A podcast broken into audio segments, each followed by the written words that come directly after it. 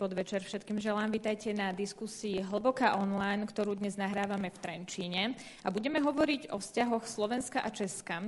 A je to veľmi príznačná téma, budeme hovoriť o našej minulosti, súčasnosti, ale aj budúcnosti, ktorá nás čaká.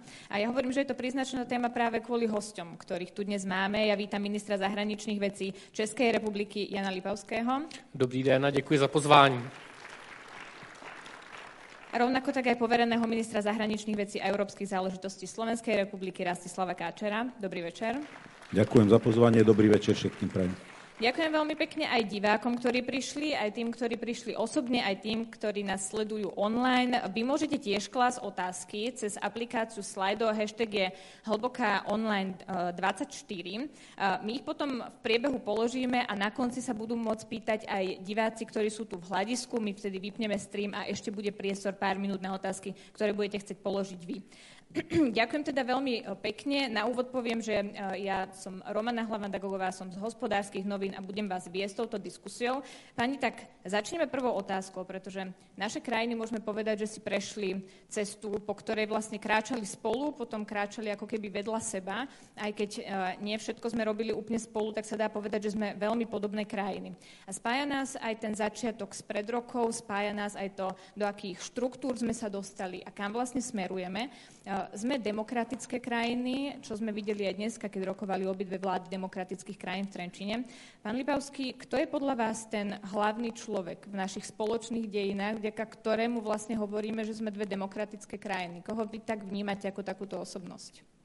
Ehm, kdybych měl na první ehm, dobrou říct jedno jméno, tak já bych řekl jméno zakladatele našeho společného československého státu, Eh, Tomáše Garika Masaryka, který eh, do i té československé státnosti eh, vtiskl hodnotový rámec, který nám je nyní vlastní a vlastně celá ta myšlenková práce, která stála za tím, aby se Česko a Slovensko osamostatnilo z rakousko-uherského mocnářství, eh, celá práce diplomacie, aby přesvědčil světové společenství o tom, eh, že má vzniknout Československo, otevřela eh, cestu k tomu, abychom prožili mnoho let ve společném státě a dneska jako dvě samostatné suverénní země, nicméně bezprecedentně si vzájemně blízké a v hlubokém porozumění obývá máme eh, prostor ve střední Evropě, sešli jsme se zpátky v Evropské unii,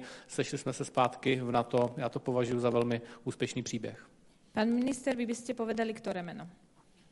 Ja by som, ja súhlasím, Tomáš Garik Masaryk bol silnou inšpiratívnou osobnosťou našej spoločnej histórie. Ja by som pridal k nemu Milan Rastislava Štefánika, ktorý eh, je skutočne eh, unikátnym príbehom a mnohom je inšpiratívny, poviem niekoľko z toho.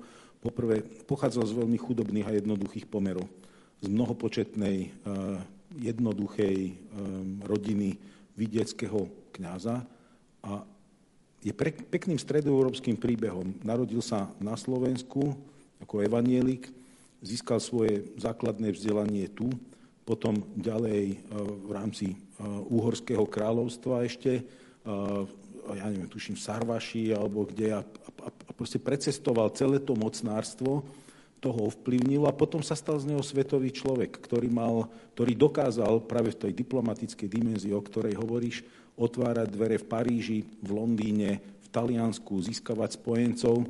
Stal sa z neho rešpektovaný e, vojenský stratég, vedec. Je to, je to obrovský, ako ten MacGyver e, československej politiky, v tomto ten človek bol fantastickým doplnkom k tej skúsenosti aj vekom Tomáša Garika Masaryka, tou mladickou dynamičnosťou. Je, je to krásny príbeh človeka.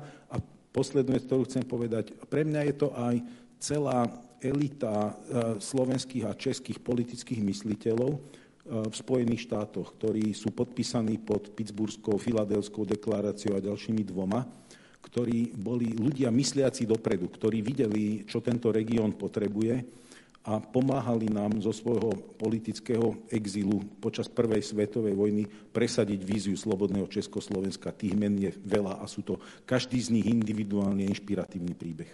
Ja sa to nepýtam náhodou na tieto mená, práve preto, aby sme si uvedomili, že sme v demokracii a vďačíme niekomu za to, že sme v demokracii, práve preto, že si musíme uvedomovať, že ako Československo sme žili aj v totalite, čiže o to viac si musíme vážiť týchto našich dejateľov, ktorí k tomu prispeli. Ale poďme do eh, inej minulosti, do iných rokov, vráťme sa trošku bližšie k súčasnosti.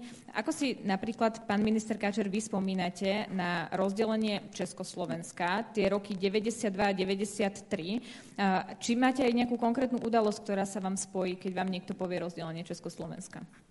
By som o tom mohol napísať niekoľko knížiek, ale mám veľmi fyzický zážitok s rozdelením Československa. Ja som bol pracovník zahraničnej služby, nastúpil som spolu s mojim predchodcom Ivanom Korčokom v službe niekedy, tuším, v oktobri 92. Boli sme pripravovaní už na slovenskú zahraničnú službu od 91. roku v Bratislave a čo bolo veľmi také fyzické na tom rozdelení, na Silvestra 31. decembra 1992 som mal diplomatickú službu. No, to boli mladí diplomati, slúžili diplomatickú službu, to je taká maličká kúkania, taká miestnosť, ktorí ste tu vojaci, predpokladám, že v Trenčine ste viacerí, a tu ex-dôstojníci, tak to je tak, ako keď ste robili dozorného posádky, tak taká, takej malej kúkani som sedel 31 decembra, mal som službu do večera a čo bolo na tom také vynik, prepašoval som tam moju manželku vtedy a sedeli sme tam a príjmali sme na faxe, čo tí mladí že nevedia, čo to je fax, a vychádzali nám odtiaľ noty o kopie not o uznaní a Slovenska. Čiže ktoré krajiny nás vlastne ktoré krajiny nás uznávajú. Bol, musím povedať, že takými trasúcimi rukami som to odtrhával, balil a posielal ministrovi a niektoré šifry, ktoré sme príjmali a balil som to do plechovej červenej schránky a vodičom sme to posielali večer. No a službu som skončil pred polnocou, tedy nastupoval ďalší kolega a išli sme s manželkou na námestie. A čiže ten, ten pocit toho rozdelenia bol taký profesionálno-osobný. Dodneska si to pamätám veľmi dobre. Pán minister Lipavský, vy na to máte asi úplne iné spomienky aj z pohľadu veku tak eh, mě bylo necelých 8 let, ale eh, člověk nějakým způsobem už tehdy cítil atmosféru ve společnosti, nebo jsem vnímal, jak se o tom eh, bavíme doma. A jsou to takové praktické vzpomínky, jako že bankovky byly okolkované, řešilo se, kdo bude českým nebo slovenským občanem, takže to byly, to byly takové jako velmi praktické dopady. A, a vzpomínám samozřejmě, jsem sledoval už tehdy spravodajství, takže Mečar s Klausem to tam jako domlouvali, tak, tak spíš taková ta domácí atmosféra. A nemyslím si, že tam jako byla nějaká hořkost, spíše, spíše spousta lidí, třeba i v mém okolí, věřila té československé myšlence, ale pokud se ukázalo, že to politicky nebylo únosné, nebylo to možné udržet, tak v principu, v principu si myslím, že to Česko přijalo a dneska po třech desítkách desítkách let se ukazuje, že, eh, že dokážeme skvěle, skvěle fungovat a že ty společenské vazby, ty kulturní vazby se nepřetrhaly a eh, je to nějaká výzva, abychom je eh, posilovali a pracovali na nich dál. Dôkazom je vlastne aj ten dnešok. U vás doma to teda bolo tak, že sa skôr verilo tej československej myšlienke ako tej samostatnosti? Já si myslím, že pokud ale slovenská strana přišla s legitimním přáním, které politická reprezentace jasně vyjádřila, vyjádřila, tak to nikdo nerozporoval. Tak došlo to do té fáze, ale samozřejmě eh, představa Československa tehdy eh, byla legitimní a na druhou stranu eh, to bylo něco, co jsme spíš jako přijali. Mm-hmm. Pán minister Kačer, veril svet rozdeleniu Československa? Veril tomu, že Slovensko a Česko samostatne to zvládnu? Ako si na to vtedy spomínate? Ja si pamätám diskusiu pred rozdelením tá diskusia bola zložitá. Vonku sa samozrejme, e, pozerajúc na to, čo sa dialo na Balkáne, e, s veľkou obavou pozerali na ďalšie takéto rozkladné procesy a um, ako obavy boli. Nevravím, že nie, obavy boli. Na druhej strane partneri vnímali, že sme civilizovaní, že sa vieme dohodnúť, že sa rozprávame kultivovane. Čiže v istej fáze tie obavy prerástli skôr, alebo preklopili sa do podpory kultivovaného a civilizovaného rozdelenia. A je dobre si pripomenúť, že v Európe sa iba dvakrát takéto niečo udialo, kedy sa jeden štát rozdelil na dva takto kultivovaným a civilizovaným spôsobom, zachovajúci tú blízkosť. Prvý bol takmer 100 rokov, trošku viac ako 100 rokov pred nami rozdelenie Švedska-Norska. Aj to podobné trošku aj jazykovou blízkosťou tých dvoch krajín aj tým, ako dlho spolu fungovali, ešte dlhšie ako my, a Česká Slovenska. Neexistuje žiaden iný precedens. No a potom po rozdelení, samozrejme, že boli obavy o tom, ako, hlavne ako vitálne bude Slovensko. To, to bola pravda. Mnohí pochybovali o ekonomickej udržateľnosti 5,5 miliónovej krajiny. Treba si pripomenúť, že pri rozdelení my sme mali ekonomiku slabšiu, slabšiu zhruba o 25 až 30% aj sa to okamžite prejavilo v HDP na hlavu na paritu kupnej síly sme minimálne o 25% okamžite klesli po roku, po rozdelení. No a boli aj také politické otázky. Mali sme za Mečiara a za ešte tej prvej Moricovskej SNS-ky také slovensko-maďarské iskrenie. Tam boli otázniky, že či ani nie, že slovensko-český sentiment taký prevládne, ale či toto sa nepretaví do nejakej zložitej situácie slovensko-maďarskej. No a um, tie, tie pochybnosti pretrvávali, no a nepomohlo tomu samozrejme, že potom v 94. prevzal moc Mečiar takým dosť autokratickým spôsobom, noc dlhých možno. Jednoducho Slovensko prichádzalo s dvoma handicapmi. Jeden bol ekonomický, to 25 až 30 percentné zaostávanie za Čechmi, aj veľká úroveň politickej nedôvery, pretože imič rozbíjača Československa a potom krajina, ktorá má autokratické ambície, to nám nepomáhalo a bohužiaľ sa to so Slovenskom tiahlo až do madridského samitu, kedy Madeleine Albright pomenovala nás to eh, povestnou čiernou dierou a zlomilo tak sa to v 90. Na tom začiatku. Mali sme takých 6 rokov začiatku, ktoré boli... Môj otec mi to vždycky hovorí, viete, že keď, ideš na, keď som išiel na gymnázium, hovorí, vieš, musíš makať prvého pol roka a keď sa zapíšeš ako dobrý žiak, tak už keď sa ti nepodarí na skúške, tak učiteľ povedá, a mal zlý deň, nepodarilo sa mu. Ale keď sa zapíšeš na začiatku ako trojkár, tak keď sa ti aj podarí, tak potom uh, si povedia, to väčší neopísal. A dlho ich budeš musieť presviečať. A na tú Slovensko sa zapísalo ako taký štvorkár s dvojkou zo správania. Ale dobre hovoril ten váš otec, mali ste ho počúvať, keď ste išli na to gymnázium. Ja som ho počúval, Počúvali ste? ale tak Viete, vždy rodičov počúvame, ale i tak to urobíme inak. Potom sa učíme z vlastných chýb, tak to býva. No čo Pán už. minister Lipavský, čomu vlastne vďačíme, že to rozdelenie bolo bez problémov? Ako to vlastne vy vnímate, že nás dávajú za príklad? Dá sa to aj kľudne, dá sa to aj bez nejakých väčších sporov, dá sa to aj bez nejakých vecí v uliciach, nejakých nepokojov. Čiže čomu vlastne vďačíme, že sa to stalo takto? Já si myslím, že když se podíváme hodně hluboko do historie, eh, tak vidíme, že české země a slovenské země prostě měly trošku jinou cestu tou historii a my jsme se sešli na začátku 20. století, abychom utvořili společný stát a eh, Praha nikdy neměla nějaký nárok na ovládání Slovenska, když to řeknu takhle, eh, takhle, na, eh, takhle úplně na rovinu. A eh, proto, proto asi pro nás skrze, skrze nějaký dialog a, a, a debatu o tom, jakým způsobem rozdělíme majetky a všechny tyhle ty věci, jsme vlastně byli, byli schopni dojít ke, ke vzájemné schodě a zároveň dobře si rozumíme, ale respektujeme se a to si myslím, že je, že je poměrně, poměrně důležité. Takže eh, já jsem za to, za, to, za to klidné rozdělení moc rád a jak říkám, ukázalo se po 30 letech, eh, že eh, to zafungovalo a to je dobře. Ja si pomôžem slajdom, pretože to, čo ste spomínali, na to sa tu niekto aj pýta a je to otázka na vás, pán Káčer. Ako vnímate hoax, že Češi v spoločnom štáte využívali Slovákov? Viete, tam bola, ku koncu bol kopec emócií a celá tá diskusia sa zvrhávala na to, že kto na koho dopláca viac.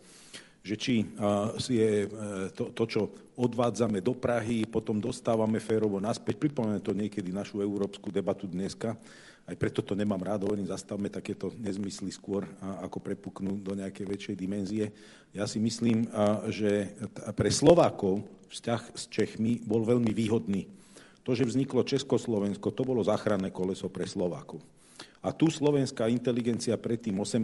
na začiatku 20. storočia ani nebola tomu tak naklonená. My sme mali také minimalistické požiadavky, chceli sme nejaké slovenské okolie, žiadali sme o nejakú autonómiu v rámci Maďarského kráľovstva. Bohužiaľ tá realita bola skôr taká, že Aponiho školské zákony zo začiatku 20. storočia nastolili takú tvrdú maďarizáciu, že kebyže nebolo prišlo k tomuto pragmatickému vzťahu, tak ja neviem, v akom stave by sa dneska ten slovenský kultúrny a národný život nachádzal. Ono je dobre si pripomenúť, viete, mám, všetci žijeme v nejakých partnerstvách. Niektoré partnerstva vznikajú z návalu emócie a z čistej lásky a zalúbenosti na prvý pohľad a nevždy vytrvávajú. Niektoré vzťahy vznikajú ako pragmatický vzťah, a prerastú do skutočnej lásky. Pre Čechov a Slovákov vznik Československa bol pragmatický vzťah. Bol to, bol to dobrý koncept pre Čechov, posilnili sa tým. A pre Slovákov to znamenalo strašne veľa. V angličtine taký výraz, e, keď e, si zoberieš niekoho a to ťa potiahne ten vzťah, tak povie, že to marry up. Pre Slovákov jednoznačne tento vzťah bol to marry up, a, ale čo je na tom vzácne, a vidíme to dneska aj po tom rozchode, že z pragmatického konceptu, ktorý sme si vymysleli, aby sme si vzájomne pomohli, tento vzťah prerastol aj do silnej emočného vzťahu a zostal sa tak, tak, takým vybalansovaným. A aj po rozdelení naše vzťahy majú veľmi silný pragmatický rozmer, pretože máme spoločný zahranično-politický a ekonomický záujem, ale zároveň cítime aj vzájomnú emóciu, ktorú neprežívame k žiadnej inej krajine okolo nás. A preto hovoríme... takéto reči, akože kto koho využíval, sú totálne nerelevantné, sú nezmyselné, sú, sú, sú o ničom. Keď hovoríme o tých vzťahoch, o tom rozchode a o tom rozdelení, mi to príde sedenie u psychologa teraz, že vlastne uh, dvaja manželia sa rozišli a teraz hovoria, ako to ustať po rozvode. Teraz ale naše vlády spoločne rokujú, e, máme vzťahy, ktoré sú mimoriadne dobré, asi to takto môžeme povedať. Keď sa ale pozrieme na tých celých 30 rokov, pán minister Lipavský, aké vlastne najväčšie diplomatické výzvy z pohľadu toho rozdelenia čakali na samostatné krajiny? V československých vztazích? Nie, nemyslím v československých vzťahoch, ale čo nás čakalo ako samostatné krajiny, aké diplomatické výzvy? Jednoznačně největší diplomatickou výzvou bylo vstup eh, do Evropské unie, do Severoatlantické aliance, eh, do OECD. Eh, to znamená vrátit Česko a Slovensko tam, kde Česko a Slovensko, Československo byly před druhou světovou válkou a e, vlastně e, návratem do toho západního společenství, kam my přirozeně kulturně patříme, patříme tam ekonomicky, e, vzdělaností a vlastně pracovat na tom, aby jsme se znovu nedostali pod, pod nadvládu Moskvy, která tady jako po 40 letech zanechala komunistického eh, řádění a, a, a RVHP, eh, tady zanechala ekonomickou spoušť a, a zdevastovanou společnost morálně i ekonomicky. A to si myslím, že se podařilo.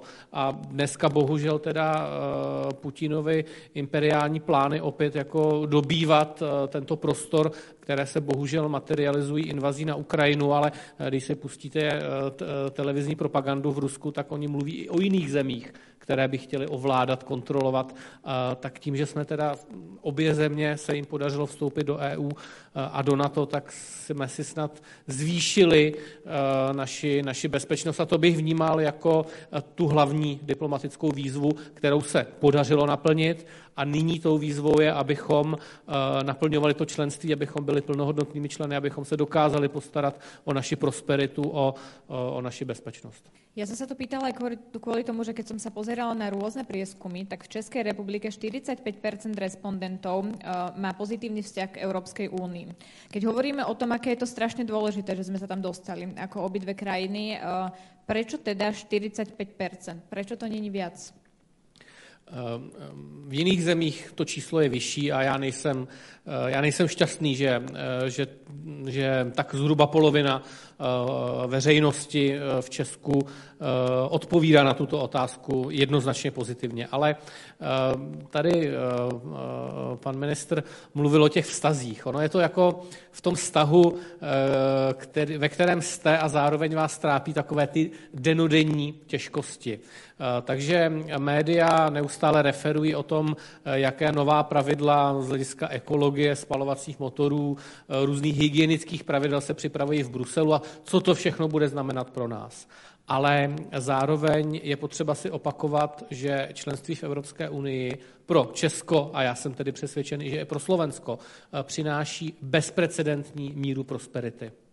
Eh, Česko vyveze 80% toho, co se u nás vyrobí. 80% HDP my vyvážíme a z těchto 80% zase tři čtvrtě jde do zemí Evropské unie. Ať už je to obchod se Slovenskem, s Polskem, s Německem, eh, s Rakouskem nebo s dalšími evropskými zemi. Těžíme bezprecedentní míru prosperity a bohatství členstvím v Evropské unii a ty denodenní těžkosti, kdy uh, to můžou být i kulturní otázky a tak dále, potom vlastně vytváří dojem, že, eh, že, eh, že lidé nejsou ochotní v, v té anketě odpovědět, ano, jsem rád, že jsem, že jsem v EU. Určitě to jde částečně za politickou elitou českou, která eh, o Evropské unii právě mluví dost často jako o tom zlém Bruselu a zapomíná dodávat ta slova o, o, o důležitosti členství v EU. A nezapomínejme také, že EU není jenom o prosperitě, ale také o té bezpečnosti, protože ta evropská společenství, evropské společenství vzniklo jako mírový projekt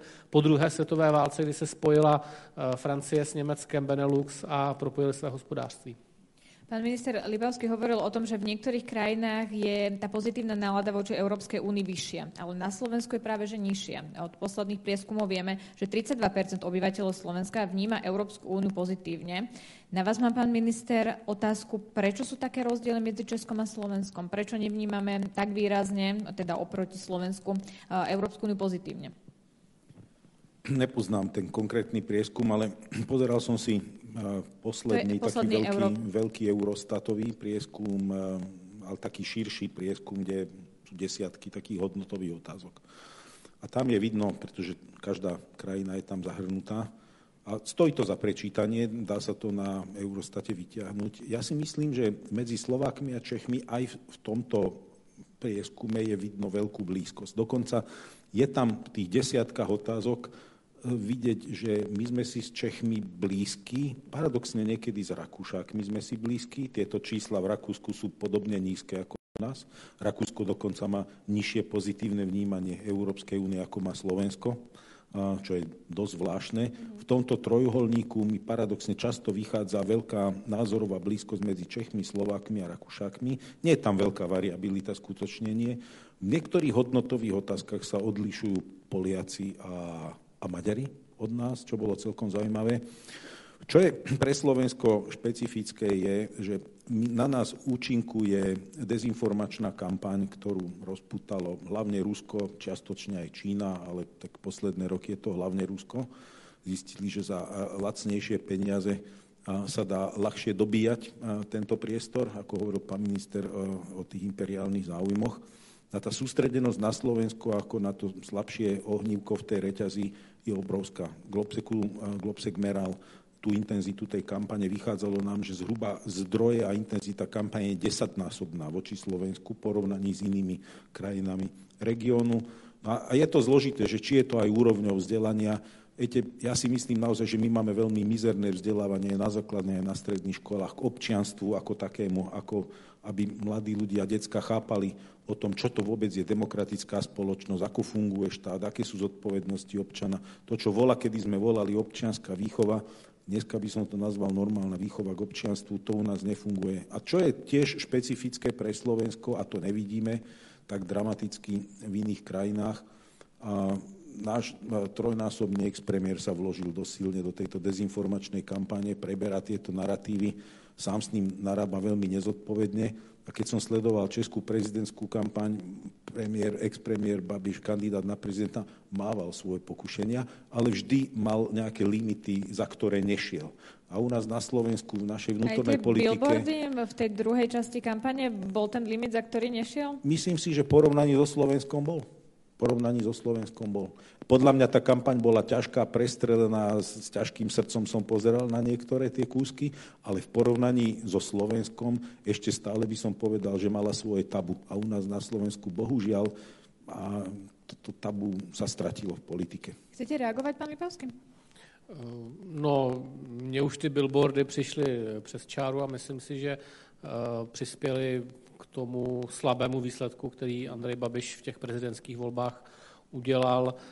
Um, ale nedovolím si hodnotit, uh, proč ta čísla vychází jinak, ale myslím si, že to je úkolem Eh, pro politické představitele těch jednotlivých zemí v EU, aby dokázali eh, systematicky a trpělivě vysvětlovat eh, veřejnosti, proč se dlouhodobě vyplatí spolupracovat s ostatními evropskými zeměmi. A hlavně musíme si uvědomit, že kdybychom nebyli součástí Evropské unie, tak zaprvé nemáme možnost se podílet na tom trhu a zároveň ta pravidla, která by platila na tom trhu, by pravděpodobně platila i pro nás, jako pro sousední země, protože už bychom nebyli vůbec zahrnuti do toho, jakým způsobem, eh, jakým způsobem vlastně se řídí v Evropě hospodářská politika. Môžem dovysvetliť ešte predsa len, lebo my, my sme vždy sa uchádzali o niečo, čo sa volá, že konsenzu zahraničnej politike, zahraničnej bezpečnostnej politike. Väčšina normálnych, etablovaných, dlhoročne, dekadít, staročia úspešných krajín má témy v politike, ktoré, e, v ktorých sa snaží mať konsenzus a na ktorých neprebieha tá, ten politický konkurenčný zápas. A to je, tá základná otázka je, že čo nás robí stabilným a bezpečným. A zahraničná politika často nebýva predmetom a všetci chápu, že Európska únia je dobrá vec, lebo nás, je to mierový projekt po druhej svetovej vojne, ekonomická prosperita. NATO je jasné, je dobrá vec, lebo nás to chráni. A toto často vo väčšine členských krajín jednoducho nebýva predmetom politického súboja. Potom máte sociálne otázky, dôchodkové, zdravotnícke, reforma školstva, súdnictva, máte milión iných tém, na ktorých si ľudia idú vypíchať oči. A my sme tento konsenzus mali. U nás to boli Kotlebovci, ktorí boli takí, ktorí sa od toho odlíšili. Povedzme, takých tých 10% tej politiky sa vymykalo z tohoto konsenzu. Ale niečo sa zmenilo, ja myslím, tak zhruba pred 5 rokmi. A bohužiaľ aj čas normálnej politiky, ktorá dovtedy bola normálna a bola súčasťou tohoto konsenzu, tak sa z neho vymkla. A toto sa v Čechách nestalo. U nich tí okamurovci, keby som ich porovnal k tomu nášmu 10-percentnému segmentu, ktorý sa snažil vymýkať z toho konsenzu zahraničnej politiky, zostáva. Ale stále si myslím, nesympatizujem s tým, ako Babiš robil tú kampaň, ale stále si myslím, že ešte sa nezlomil v tej časti politiky ten český konsenzus na Slovensku sa zlomil a, a preto to kazí, do značnej miery to kazí verejnú mienku. Tak on našlapoval aj pri tom článku 6, e, keď sa vlastne Poliakom muselo vysvetľovať, že Češi by boli stále e, partneri, ale posuniem to trošku ďalej, pretože aktuálne sme ako krajiny v situácii, keď naša zahraničná politika, naše vlády v zásade nemajú rozpor ani pri nejakých dôležitých otázkach. Čiže naše vlády v podstate ťahajú ako keby za jeden povraz. Vy ste, pán Lipavský, dnes na Twitteri napísali, že 30 let po rozdelení sme si nikdy nebyli blíž. To je teda váš citát. Aj prezidenti sú si názormi veľmi blízki, vidíme to. Ako je dôležité, aby ten náš hlas bol takýto spoločný a je to pre nás prospešné? Sme teraz silnejším hlasom napríklad v Európskej únii, keď naše vlády sa zhodnú, aj naši prezidenti sa zhodnú? Je to o tom, že dokážeme naplňovat příležitosti, eh, které nám mezinárodní společenství dává. A pokud eh, dojdeme ke schodě, tak jakože se nám, protože obýváme stejný prostor ve střední Evropě, řešíme stejné problémy. Když vypukne eh, ruská invaze na Ukrajinu a přijdou váleční uprchlíci, zdraží se energie nebo, nebo, nebo nastane velká inflace, tak to jsou všechno společné problémy, které řeší řeší jak Česko, tak Slovensko a pokud se e, vlastně vlády dokážou shodnout na těch e, řešeních, která je potřeba nacházet, tak není důvod, abychom nemluvili e, společným hlasem, někdy i společně. Daří se nám třeba do toho ještě přibírat rakouského ministra zahraničních věcí, pak třeba mluvíme ve slavkovském formátu nebo v jiných podobách. Není to o tom, že bychom se nutně ladili úplně pořád a na všem, ale ty zájmy jsou přirozeně podobné. Rozumíme si známe se, jsme přátelé, o to je to jednodušší, takže proto, proto já si dovolím mluvit o takto úzkém sepětí, ale je to odpracované, není to něco, co bych považoval, že je samozřejmé. Tak to rozhodně není, je potřeba se to vždycky odpracovat a to musím teda poděkovat tady panu ministrovi, že ta spolupráce je, je, je skvělá. Pán minister Kačer, pokojne reagujte, ale doplním otázku, pretože prezidenti Česka a Slovenska sa chystajú spoločne do Kieva. V apríli chcú naštíviť teda Volodymyra Zelenského. Je toto dôležitý moment, že tam pôjdu spolu? Je to pekné gesto dvoch prezidentov, dvoch hlav štátov susediacej krajiny. A keď sa vrátim k tomu meritu tej otázky, ja skutočne si myslím, že spolu sme silnejší. A tak ako som zdôraznil už tej prvej odpovedi, tá, tá pragmatičnosť toho vzťahu spolu sme boli silnejší ten strategický dôvod, prečo vzniklo Československo, bol veľmi dôležitý. My, my na už trošku zabúdame, ale ten strategický rozmer bol dôležitý. A dneska už síce nie sme jedna krajina, ale vnútri Európskej únie sme veľmi prepojení. Ten otvorený Schengen, otvorený priestor, spoločný trh, single market, je to de facto ako keby sme boli súčasťou jedného štátu. Že keď sa pozrieme, koľko študentov zo Slovenska študuje v Čechách, koľko ľudí pracuje a naopak, koľko Čechov pracuje tu na Slovensku, de, de facto sa tu človek cíti ako v tom starom Československu. Ešte keby bolo euro v Čechách, tak ani by som pomaly nerozoznával. Ani by sme si nevšimli, že ani nie by sme doma. si nevšimli, že, že nie sme v jednej krajine. Ale tá, tá, tá pragmatičnosť, ten, ten, ten geopolitický, strategický dôvod, prečo Slovensko bolo spolu, dnes, obzvlášť po tej ruskej invázii na Ukrajinu, znovu získava ten rozmer. Kto dneska nerozumie, že my naozaj potrebujeme držať spolu ruka v ruke, a tak potom už nerozumie ničomu, tak potom stratil e, zdravý rozum. No a táto situácia nás prináša aj do oveľa bližšieho strategickejšieho vzťahu s Polskom. Polsko malo tendenciu Slovákov trošku prehliadať, ponad tie Tatry videli skôr ostrejšie tu Budapešť ako nás. Dneska sa tá situácia veľmi zmenila. Keď príjem do Polska, všetci povedia, Slovensko je pre nás najväčším strategickým prekvapením. Všetky ste nás v tom pozitívnom slova zmysle šokovali. A myslím si, že teraz aj spoločne s Čechmi a Slovákmi to Polsko nás bere ako oveľa vážnejšieho partnera, aj keď sme boli v tom formáte B9 teraz na tom ministerskom zasadnutí, ten názor Čechov a Slovákov, ktorý je naozaj blízky, konsenzuálny. Môžem povedať, že na Foreign Affairs Council, na Rade pre zahraničné záležitosti, keby som nevystúpil alebo nemohol prísť, tak kľudne zavolám ministra a poviem mu, Jene, vystup za mňa a, mám, a nepotrebujeme sa dohodnúť, že v čom, lebo mám 100% dôveru v tom, že čo povie, tak by som s tým súhlasil. A myslím si, že to je vzájomne naopak ale ten strategický, ten geopoliticko-strategický význam tohoto nášho spojenectva je dnes znovu tak aktuálny, ako bol pred 100 rokmi absolútne a možno ešte viac. Rôzne formáty sme spomenuli, ale ešte nie formát V4. Prezidentka Zuzana Čaputová povedala, že V4 si prechádza krízou identity a český prezident Petr Pavel zase ju prirovnal k prázdnej nádobe.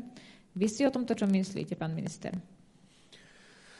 V4 vznikla před 30 lety, eh, ještě v době Československa, zakládal ji Václav Havel, polský prezident eh, Lech Walesa, maďarský, tuším, prezident Antal.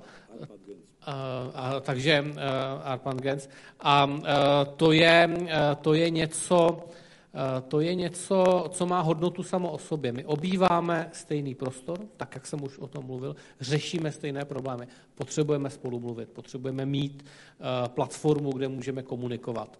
To, eh, že jsou dekády, kdy se V4 těšila velké pozornosti a prakticky sloužila eh, jako koordinační eh, těleso k tomu, abychom vstoupili právě do EU, do NATO a eh, bylo to velmi důležité, to je pravda. Stejně tak bylo období, kdy její význam výrazně upadal a teďka jsme byli, teďka jsme byli svědky situace, kdy vlastně maďarské předsednictví V4 hodně prezentovalo V4, že vlastně Maďarsko mluví za V4. A myslím si, že všechny tři ostatní země cítili, že to není úplně ideální se k té spolupráci takhle stavět a zároveň v situaci, kdy Putin zautočil na Ukrajinu, tak prostě máme jiné postoje toho, jak artikulujeme význam nebezpečí celé té situace a já myslím, že je důležité, aby jsme se scházeli. Nemá smysl se bavit o nějakém rozpouštění toho formátu nebo jeho opouštění, ale je potřeba to vrátit zpátky tedy jaksi do té, do té úrovně, že se budeme bavit, že se budeme potkávat, ale nevytvářet, nevytvářet falešná očekávání. Keď si spomínali ten začiatok, ako V4 vznikla, snažíte sa tým vlastne povedať, že ten formát tu bol ešte pred vami a bude tu ešte aj po vás a preto je dôležité, aby sme sa na to takto pozerali, že tie, tí lídry sa môžu vymeniť? E, jednoznačně lídři se mění pořád, protože máme, e, máme čtyři demokracie a e, nevíme, co přinesou další volby. Vy sa ako pozeráte celkovo na ja sa tak usmievam, že, po, ja, nie, hlavou, ja sa usmievam, že lídry sa menia, no v niektorých krajinách sa lídry nemenia aj 20 rokov a v niektorých sa menia, no tak a, však nechcem rýpať, ale nech sa páči, pýtajte sa.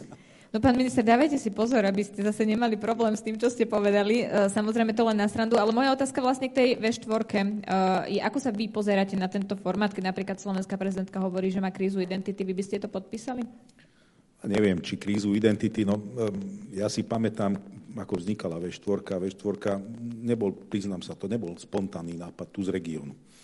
V4 nám bola tak ponúknutá e, inými lídrami, lebo a keď sa vrátime k tým obavám po rozdelení Československa, tie obavy boli slovensko, maďarské, však si pamätáme Gabčíkovo, Naďmaroš, veď my sme boli v polovičnom, polovičnej konfrontácii predvojnovej, tak by sa dalo povedať začiatkom 90. rokov po rozdelení. Potom na českej strane, keď bol prezident Klaus, no nebol nejaký nadšenec integrácie, na začiatku veľký skeptik a, a tak ďalej.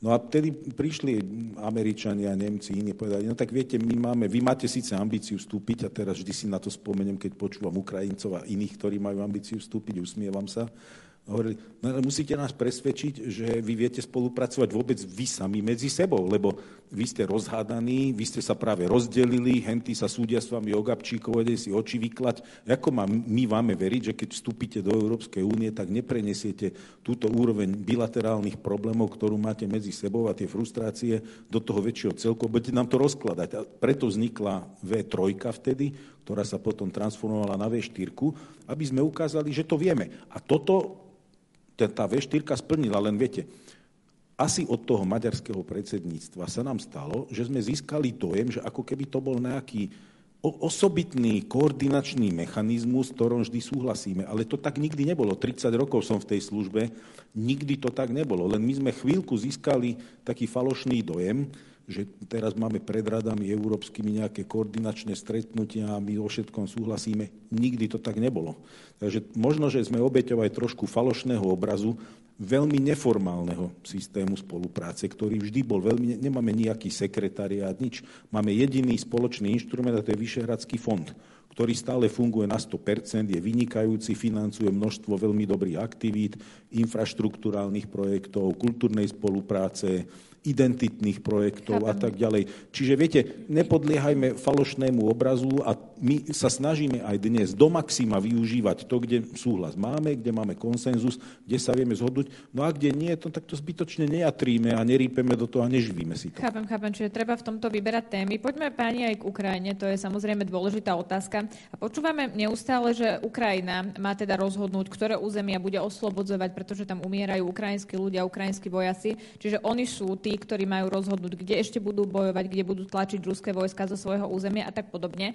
Ale nie je to, pán Lipavský, je tak, že vlastne Západ rozhodne, e, koľko sa ešte bude bojovať, ktoré územia sa budú oslobodzovať práve preto, že dodáva zbranie. A keby ich Západ prestal dodávať, tak na Ukrajine de facto sa nemá s čím bojovať. Já bych velmi varoval před tím, aby Západ sám rozhodoval o Ukrajině. E, v roce 1938 Západ rozhodoval o míru v Evropě. E, tehdy v Mnichově Eh, donutil Západ, eh, Československo, postoupit část eh, pohraničí Německu, aby nevypukla válka. Všichni víme moc dobře, jak tato politika epismentu dopadla.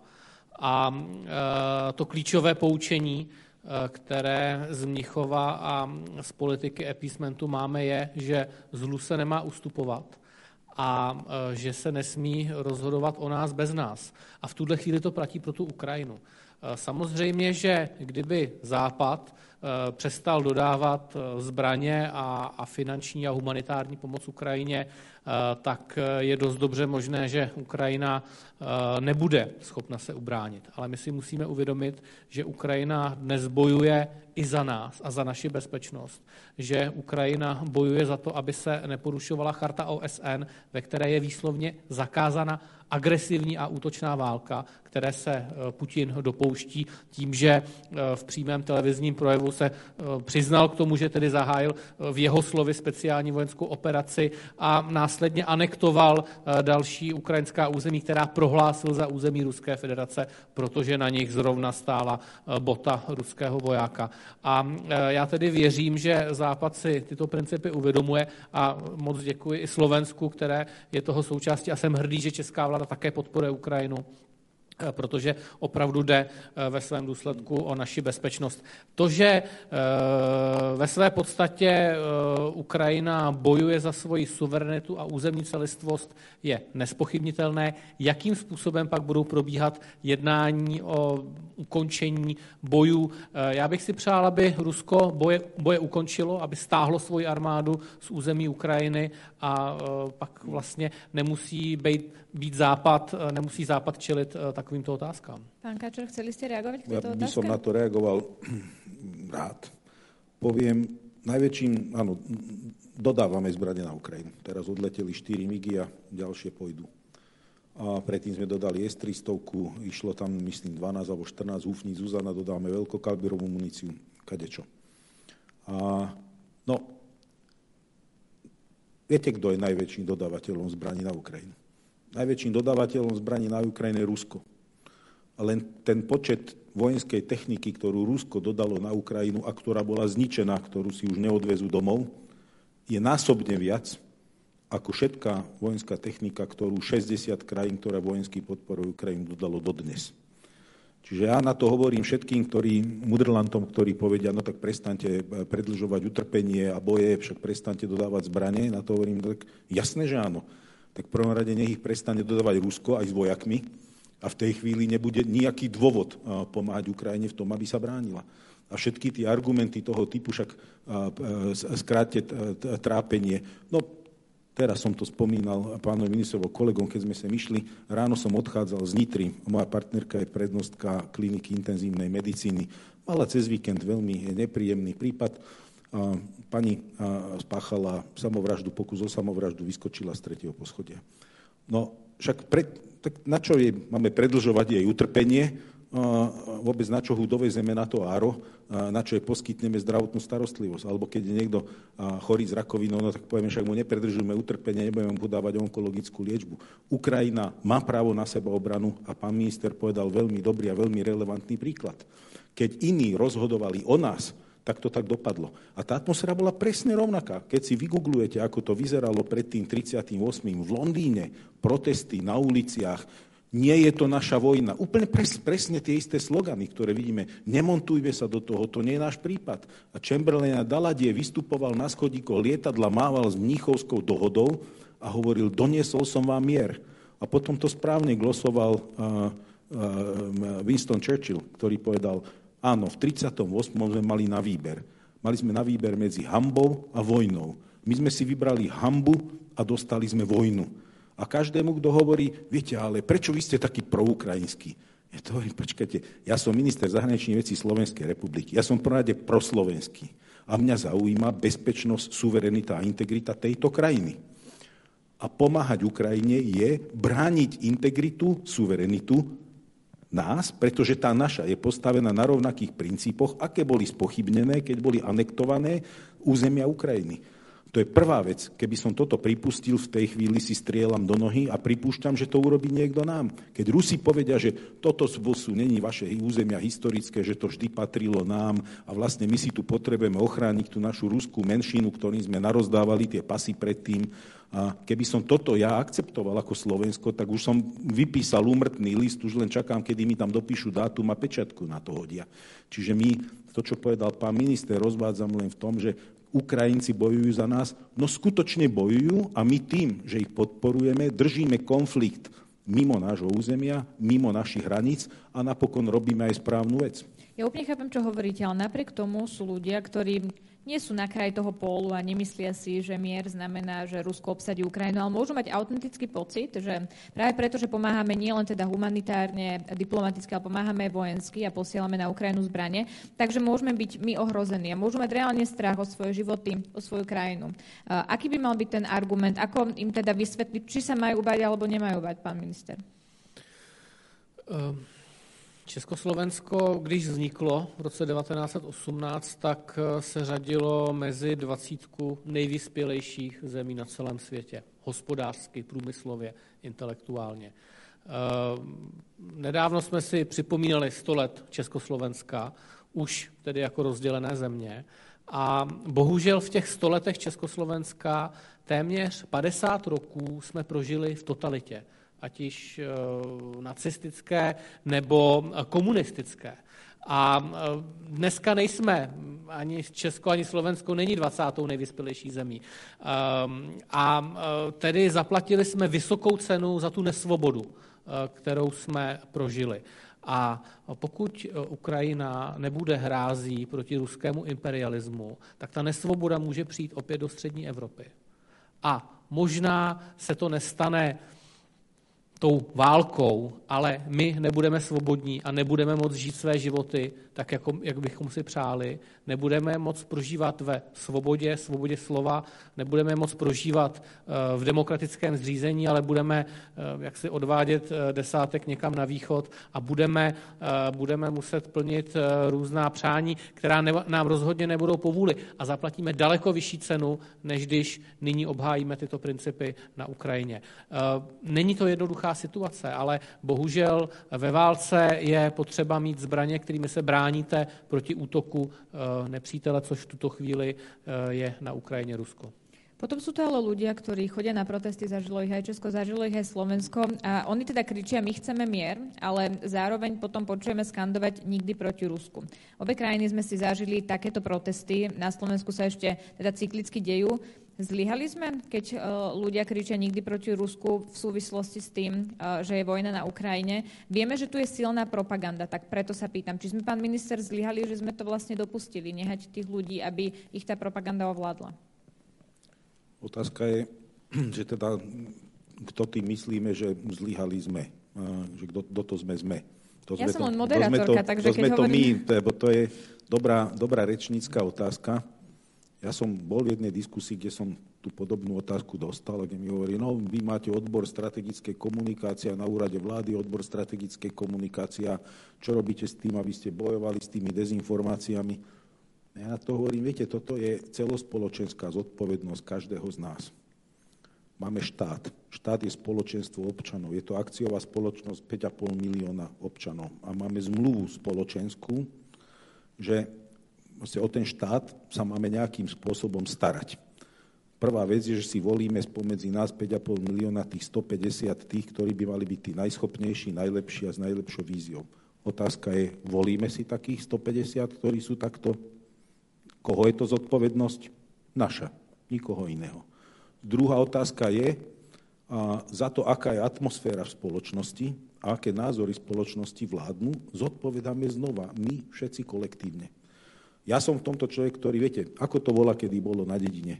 Ako ovplyvňoval vedomie toho malektíve, malého dedinského kolektívu, ako bolo ovplyvnené vedomie toho. No, záležalo veľmi, čo povedala tá elita tej dediny, čo povedal pán rektor, čo povedal pán učiteľ, čo povedal pán farár, čo povedal pán doktor, čo povedalo 5 kľúčových ľudí v tej dedine. Dneska ako táto naša veľká dedina dopadla? Jednoducho kolektívne strácame rozum a, a pán rektor proste stratil kompas, druhý hovorí niečo iné a dostávame sa do takej kakofónie názorov, kde nám aj zlyhávajú elity, pretože strácajú tabu, lebo dneska vidíme v politike ľudí, ktorí sú schop, ktorí vedia, že klamu, ktorí vedia, že hovoria cynické zlé veci, o ktorých vedia aj, že nie sú pravda, aj, že nás dlhodobo dovedú do nešťastia ako krajinu, ale urobia si prieskum verejnej mienky a povedia si, je tu povedzme 15-percentný segment, ktorému sa to páči a ja ten segment budem živiť a ten segment si osvojím. Napriek tomu viem, že pestujem rakovinu tejto spoločnosti a že na to doplatí jedného dňa celá krajina. Bohužiaľ sme sa dostali do takého širšieho rozvratu verejnej mienky, a či sme prehrali my? No, my prehrávame ako krajina z tohto dôvodu, pretože ak sa vyčleníme z kontextu kultúrnych a úspešných krajín, a viete, tento svet je jednoduchý v tomto, Treba sa pozrieť, že za akým modelom sa pozeráme, lebo tu sa šíri taká propaganda zahnívajúci západa, zlý západa, skvelé Rusko. No, mám tu skúsenosť, pretože som mal príležitosť aj, aj v Rusku zažiť svoje, aj precestovať západ, aj žiť v mnohých krajinách sveta. Ja sa pýtam, no asi nikde nie. Tak ako kto hľadá ideálny vzťah, neexistuje zrejme ideálny vzťah, ale najlepší možný kompromis. Chápem, a treba hľadať dobré vzory. A tie dobré vzory ja skôr hľadám vo fungujúcich, vyspelých demokratických spoločnostiach, ktoré sú aj ekonomicky úspešné. A tak to je jednoducho. Chápem. Pán minister Libavský, kľudne reagujte, ale doplním otázku, pretože tí ľudia na týchto protestoch hovoria aj o tom, že keby Vladimír Putin prišiel do Česka alebo do Slovenska, tak ho dokonca budú vítať. A oni vlastne využívajú výdobytky demokracie, keď majú slobodu slova a hovoria, e, čo si myslia. Čiže neťaháme v tomto za kratší koniec vždy? Mě zaujalo to spojení zahnívající západ. E, v ruské televizi se tomu e, ta ruská státní propaganda velmi intenzivně věnuje, ale já jsem si nevšiml, že by někdo utíkal do Ruska že by někdo emigroval do Ruska. Já jsem naopak vidím jako davy prchající z Ruska eh, před tou totalitou, která tam zavládla. A ani z těch demonstrantů nemám pocit, že by někdo Eh, plánoval se třeba do Ruska přestěhovat, protože se tam žije lépe, no, protože se tam lépe nežije. Eh, to je úplně jednoduché a i z Ruska dneska utíkají lidé před mobilizací, utíkají, protože nechtějí být eh, podrobováni stupňujícím se společenskému nátlaku. To, že tam není demokracie, to víme už dlouho, ale dneska už se to začíná projevovat i v takovém tom běžném životě, kdy se začínají lidé udávat, protože třeba nedostatečně podporují válku nebo Eh, protože eh, nedej bože, pokud někdo eh, projeví sympatie s tou druhou stranou. A já se snažím přinášet do debaty argumenty, eh, které zbytečně nebudou demonstranty, na které vy jste se ptala, eh, provokovat, ale spíše zkusí přesvědčit o tom, že má smysl, že žijeme v liberální demokracii, že má smysl, že máme tržní hospodářství a eh, najít takový způsob, aby oni se mohli zapojit maximálně do té společnosti. Není to vždycky jednoduché, ale na druhou stranu se nebojím toho, že by Vladimír Putin sem někdy brzo, někdy brzo přijel. Za prvé na něj vydal mezinárodní zatykač, eh, to by mu asi trošku zkomplikovalo eh, tedy ten příjezd a za druhé věřím tomu, že Česko i Slovensko eh, v téhle zkoušce obstojí a že svoji demokracii dokážeme ubránit. Takže neťaháme za kratší konec. Netaháme za kratší konec a já dám ještě jeden příměr.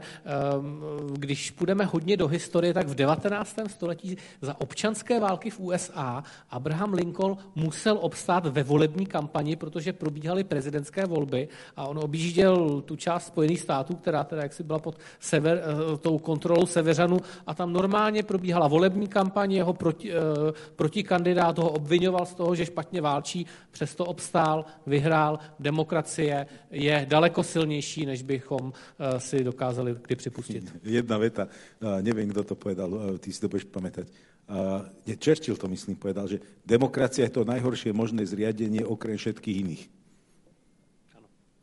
Áno, áno. Ehm, pani, pomaly budeme musieť končiť, keď sa pozerám na čas. Aby sme to nekončili teda eh, Ukrajinou, ale začali sme teda rozprávať sa o československých vzťahoch, o Česku a o Slovensku, o našej spoločnej ceste, tak mám na záver takú otázku, lebo mňa vždy baví tento unikát, že sme teda na Slovensku, rozprávam sa s českým a slovenským ministrom a hovorím vo svojom rodnom jazyku. Ono je to krásne, unikátne, tak si to uchovajme. Kde by sme ešte mali spolupracovať a aké teda výzvy Česko a Slovensko aj v tej diplomatickej rovine čakajú v najbližších rokoch? My jsme se o tom dneska bavili s panem ministrem zahraničí na eh, bilaterálním jednání, které jsme měli v rámci toho jednání vlád a shodli jsme se, že je velmi mnoho příležitostí eh, v mezilidské spolupráci, eh, v těch kontaktech kulturních, společenských a zkusíme v tom udělat nějakou další iniciativu, abychom ty československé vztahy v tom nejlepším slova smyslu dále, dále posilovali, takže uvidíme, jestli dokážeme přinést nějaké konkrétní iniciativy, ale to jsme si vytyčili dneska jako takový domácí úkol a já se na to moc těším. Takže 8. rokovanie toto prinieslo, 9. rokovanie e, priniesie zase niečo nové. Pán minister, vy to ako vidíte? Kde sú ešte tie naše výzvy vo vzťahoch Česká a Slovenska? Ja musím povedať, že veštvorkárske stretnutia som mal rád, lebo to bolo jeden formát, kde som nepoužíval tlmočenie, pretože po polsky celkom dobre rozumiem. A, a besedek Maďaru liš. A, takže to bolo také milé, a, že milé, také skutočne stredoeurópske. Tie výzvy, ja v prvom rade vidím obrovskú výzvu v tom, ako zvládneme túto krízu, ktorá vyplýva z ruskej agresie na Ukrajinu, lebo tá, dopady toho, dneska zahraničná politika, všetko, čo riešime, kdekoľvek chodíme, v každom formáte medzinárodnom, ktorom sa stretávame, tak 80 alebo možno 90 tej agendy súvisí s touto vojnou, ktorá ešte ďaleko od konca. Čo by som ja veľmi si prial, aby sme udržali slovensko-českú emóciu v tom vzťahu, ktorý máme, pretože možno, že už naozaj pre mladú generáciu tých, ktorí chcú dnešní tínedžeri, nie je to automatické, čo je pre moju generáciu. Dokonca už ani to jazykové porozumenie nie je až také automatické, zistujem u tej mladšej generácie. Som veľmi chcel, aby sme si udržali tú emóciu, ktorú máme a zároveň, aby sme dokázali chápať strategický význam tej pragmatičnosti tohto spojenia, že 15,5 milióna sme spolu silnejší, vždy sme boli spolu silnejší a pracovali na tej sile e, cieľa vedomo vzájomnej. Keby som naozaj mal dneska nejaký ten zázračný arabelín prsteň, tak by som ním otočil práve v tom duchu, aby ten, ten československý duch toho pri tom vzniku ten Štefánikovsko-Masarykovský československý duch, aj keď sme oddelení, ale aby tento duch tu ostával medzi nami čo najdlhšie, ako dokážeme. Poďme ešte e, na pár otázok zo slajdo. Pán Kačer, myslím, že toto je na vás. Kedy prosím bude obsadená pozícia slovenského veľvyslanca, veľvyslankyne v Českej republike? Prečo to tak dlho trvá, hoci vzťahy medzi krajinami sú vynikajúce? No, takto to poviem, vysvetlím, ako to funguje. V priemere od nominácie veľvyslanca, keď, keď, si, keď sa stretnem s premiérom a porozprávam sa s ním, že kto bude veľvyslanec, a kým ten veľvyslanec nastúpi na miesto, u nás je priemerná doba 8 mesiacov, aby sme vedeli zhruba. Ten proces je taký, že navrh vlády menuje veľvyslanca prezident republiky, hlava štátu, lebo prezident je zastupuje hlavu štátu v zahraničí. Čiže proces taký, ja musím vymysleť, kto je kandidát, zajsť za premiérom, povedať mu, je to OK, keď tohto navrhne na rokovanie vlády, on mi povie, je to OK. Potom zajdem za pani prezidentku a poviem, pani prezidentka, tohto človeka by som vám chcel navrhnúť ako vymerám spolnecného veľvyslanca do Prahy. Je to OK, ak takého človeka navrhnem? Ona mi povie, dobre, pošlite mi, pán minister, životopis. Ja si toho veľvyslanca pozvem na pohovor, pozve si ho na pohovor, to trvá tak od dvoch do šiastich týždňov No a potom pohovore mi prezidentská kancelária povie, OK, ja pripravím utajený materiál na rokovanie vlády, vláda to schváli, pošleme to pani prezidentke, pani prezidentka mi formálne listom odpovie OK, požiadame o agreman, spustí sa proces. No, tak Čiže to je tých 8 mesiacov. Teraz? A teraz ešte... poviem pointu. Minulý týždeň na rokovaní vlády, vláda mi schválila prvé štyri moje veľvyslanecké nominácie a je medzi nimi aj nominácia, budem gender neutrálny v tomto nominácia nominácia na vedúceho diplomatickej misie v Prahe je. Vyberal som, všetci veľvyslanci sú len striktne z kariérnej služby, dlhoroční, skúsení, veľmi kvalifikovaní ľudia a v tomto prípade, keďže som zaujatý veľmi pozitívne, som vybral to najlepšie, čo som vedel vybrať úprimne. No. A pak musíme ešte my říct OK. Vidíte, to ste v tom procese zabudli, takže nám nepoviete, kto to je. No ešte to tak. Zatiaľ je to utajená skutočnosť takto. To som zabudol povedať. Súčasťou diplomatickej praxe je, že požiadame o tzv. agreman, a až keď do, do doby agremánu je to utajovaná skutočnosť, pretože keby sme to dopredu oznámili, tak by sme tým mohli dostávať hostujúcu krajinu do nepríjemnej diplomatickej situácie, aby odmietla konkrétneho človeka. Dovtedy je to diskrétne, aby sme nechali priestor hostujúcej krajine diskrétne odmietnúť. Nemusia zamietnúť, ale môžu diskrétne minister zavolať, vieš čo, radšej tohto kandidáta stiahnite. Nepredpokladám, že to bude tento prípad, ale predpokladám, že v priebehu jedného až dvoch týždňov pristane eh, Honzo na tvojom stole žiadosť o, o agremant pre eh, novú slovenskú nomináciu. Dobre, tak si to možno ešte v zákulisí vydebatujete. Ďalšia otázka. Vedeli by ste prosím poradiť, ako do Čech priniesť viac slovenských kníh? Mapujeme situáciu so slovenskou knihou v Českej republike. Ako pomôcť slovenskej literatúre v Česku? Eh, dobrá otázka a můžeme si to dát na ten pracovní seznam eh, k posilování kulturní, kulturní výměny, na které jsme se dneska domluvili, že, že na tom budeme pracovat. Eh, já věřím, že je určitě spousta institucí, která to má za úkol a možná jenom potřebují nějaký impuls nebo iniciativu. A možná dneska máme už spoustu projektů, o kterých třeba jenom nevíme a potřebují více zpropagovat, takže věřím tomu, že vůle a zájem o Slovensku slovenskou kultúru v Česku je um, opravdu veľká. Tak poďme na ďalšiu otázku. V Českej republike existuje Rada vlády pre národnostné menšiny, v ktorej je zástupca slovenskej menšiny. Čo by mali urobiť um, slovenskí krajania, aby mali reprezentatívneho zástupcu? Fú, to teda neviem, priznám sa. Ja to je tak specifický dotaz, že teďka na ne nejsem úplně připravený zareagovat. Tak uh, si to premyslíte a keď tak možno divákovi odpoviete na sociálnych sieťach, uvidíme. Uh, pán minister, toto je otázka na vás. Pán minister Káčer, výsledok septembrových volieb môže spochybniť orientáciu Slovenska. Nemohli by sme, pán minister, presvedčiť, nemohli by ste, pán minister, presvedčiť aj svojich kamarátov, v zátvorke je Korčok, tri bodky, aby kandidoval? Viete, ja sám neviem, či mám kandidovať, ešte budem jeho chudáka presviečať.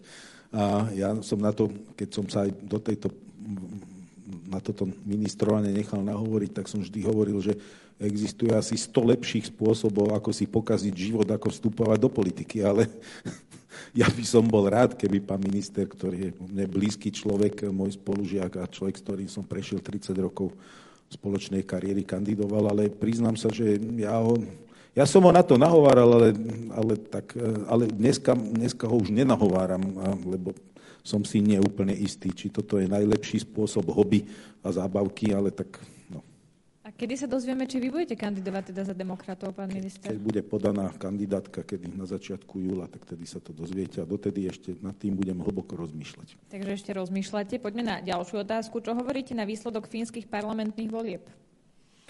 To je velmi, velmi čerstvá zpráva. Eh, uvidíme. Eh, dalo se čekat, že, že dopadnou volby neúspěchem té vládnoucí, eh, vládnoucí premiérky. Na druhou stranu nečekám žádný zásadní geopolitický obrat a zítra uvítáme Finsko v NATO, tak to považuji za hodně dobrou zprávu. Chcete zareagovat, pan minister? Hovoril som, že môže odpovedať za mňa. Ste jeden druhému hovorcom. Toto je otázka určite na vás obidvoch. Čo by ste odporúčili mladým ľuďom, ktorí by chceli ísť študovať diplomáciu či medzinárodné vzťahy? Aké predpoklady musí splňať človek, aby bol úspešný?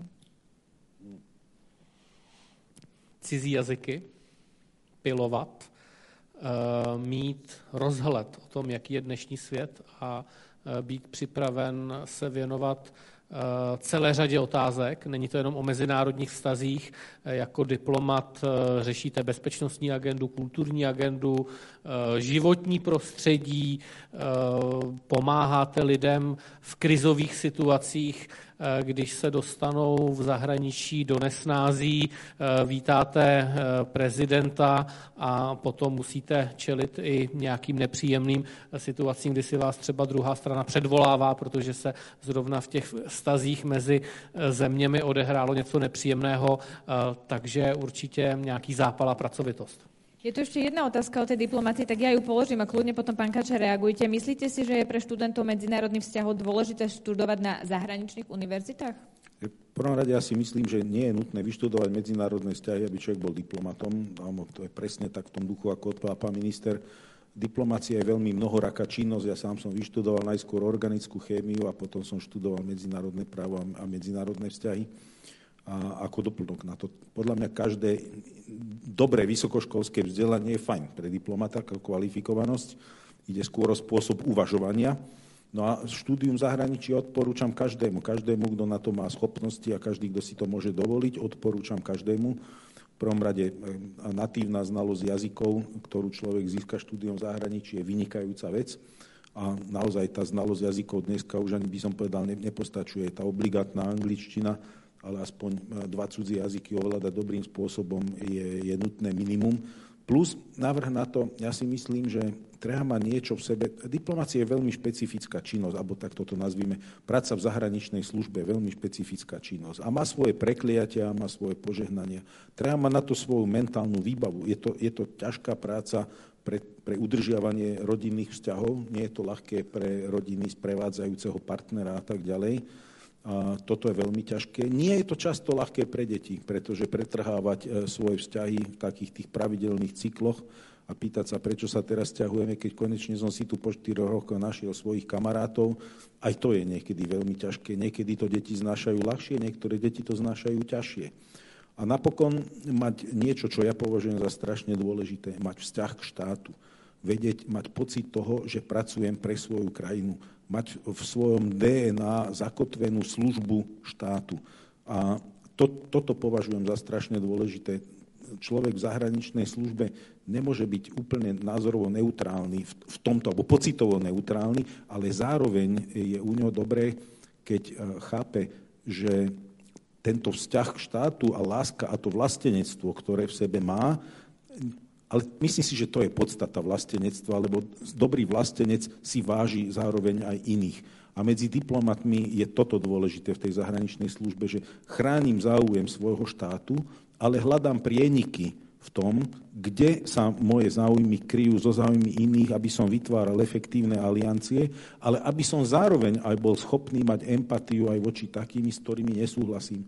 Lebo v diplomácii zahraničnej službe sa často človek stretáva s partnermi, ktorých politikov štátu nesúhlasí, ale musí mať elementárnu empatiu, aby dokázal pochopiť ich motiváciu, aby dokázal nadviazať elementárnu chémiu a dokázal s nimi komunikovať, lebo bez komunikácie efektívna diplomácia nemôže existovať ani voči nepriateľovi. Teda má diplomatický jazyk, kľudne povedzte.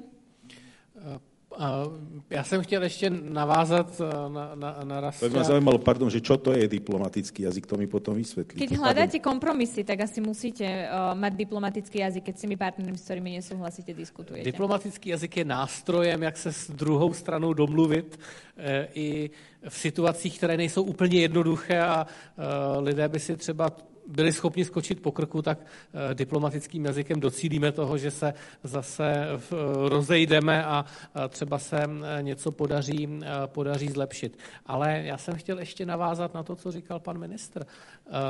Byla to ta diplomacie, která přijímala ty faxy, že Slovensko je uznáváno jako stát. Bez diplomacie, bez zahraniční služby ty státy nemají tu legitimitu a proto je tak strašně důležité, že, eh, že jak Česko, tak Slovensko má kvalitní diplomaci, eh, která dokáže dělat jméno eh, svým zemím v zahraničí a prosazovat její zájmy a zároveň vlastně utvářet existenci té země jako takové. A týmito slovami by sme to mohli ukončiť. Už uh, máme najvyšší čas, aby sme skončili. Ja vám ďakujem veľmi pekne, páni, že ste dnes diskutovali, že ste boli otvorení všetkým otázkam. Uh, menovite ďakujem teda uh, ministrovi zahraničných vecí Českej republiky Janovi Lipovskému. Ďakujem za pozvání. A tiež ministrovi zahraničných vecí a európskych záležitostí Slovenskej republiky Rastislavovi Káčerovi. Ďakujem vám všetkým za pozornosť a Jan ďakujem, že si prijal naše pozvanie. Ja ďakujem divákom, že nás sledovali online. Ja som Romana Hlavanda Gogová, prevádzala som vás touto diskusiou. Ďakujem veľmi pekne, že ste sledovali.